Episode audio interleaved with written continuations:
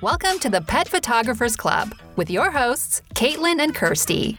Tune in as experts share their insights to help grow your business with higher sales, creative marketing, and kick arse business strategies. Now, on to the show.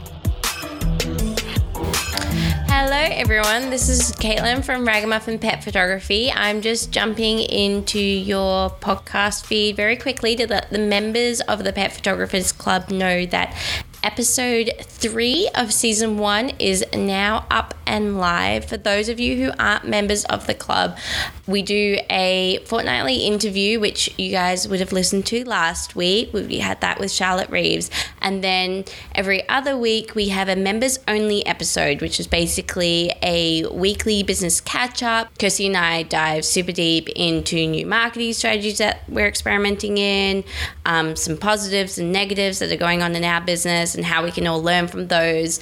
And then we explore a topic bouncing off the previous week's interview. So this week, we're exploring um, how to build relationships with other photographers, and we also discussed a marketing strategy that Kirstie is experimenting with at the moment, where she was hosting a photography workshop. Um, it was really successful for her, so she guides us through how she did that. And then I've been doing a competition as a way to build my client base and encourage referrals.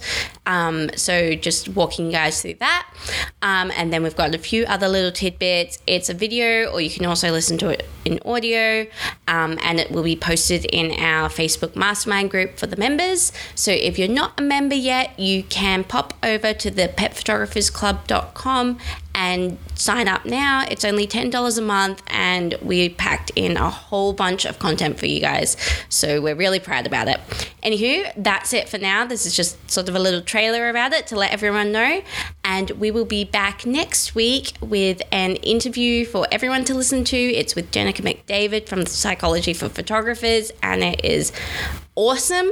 So enjoy that. In the meantime, have a fantastic week, and I'm sure we'll catch up soon. Bye.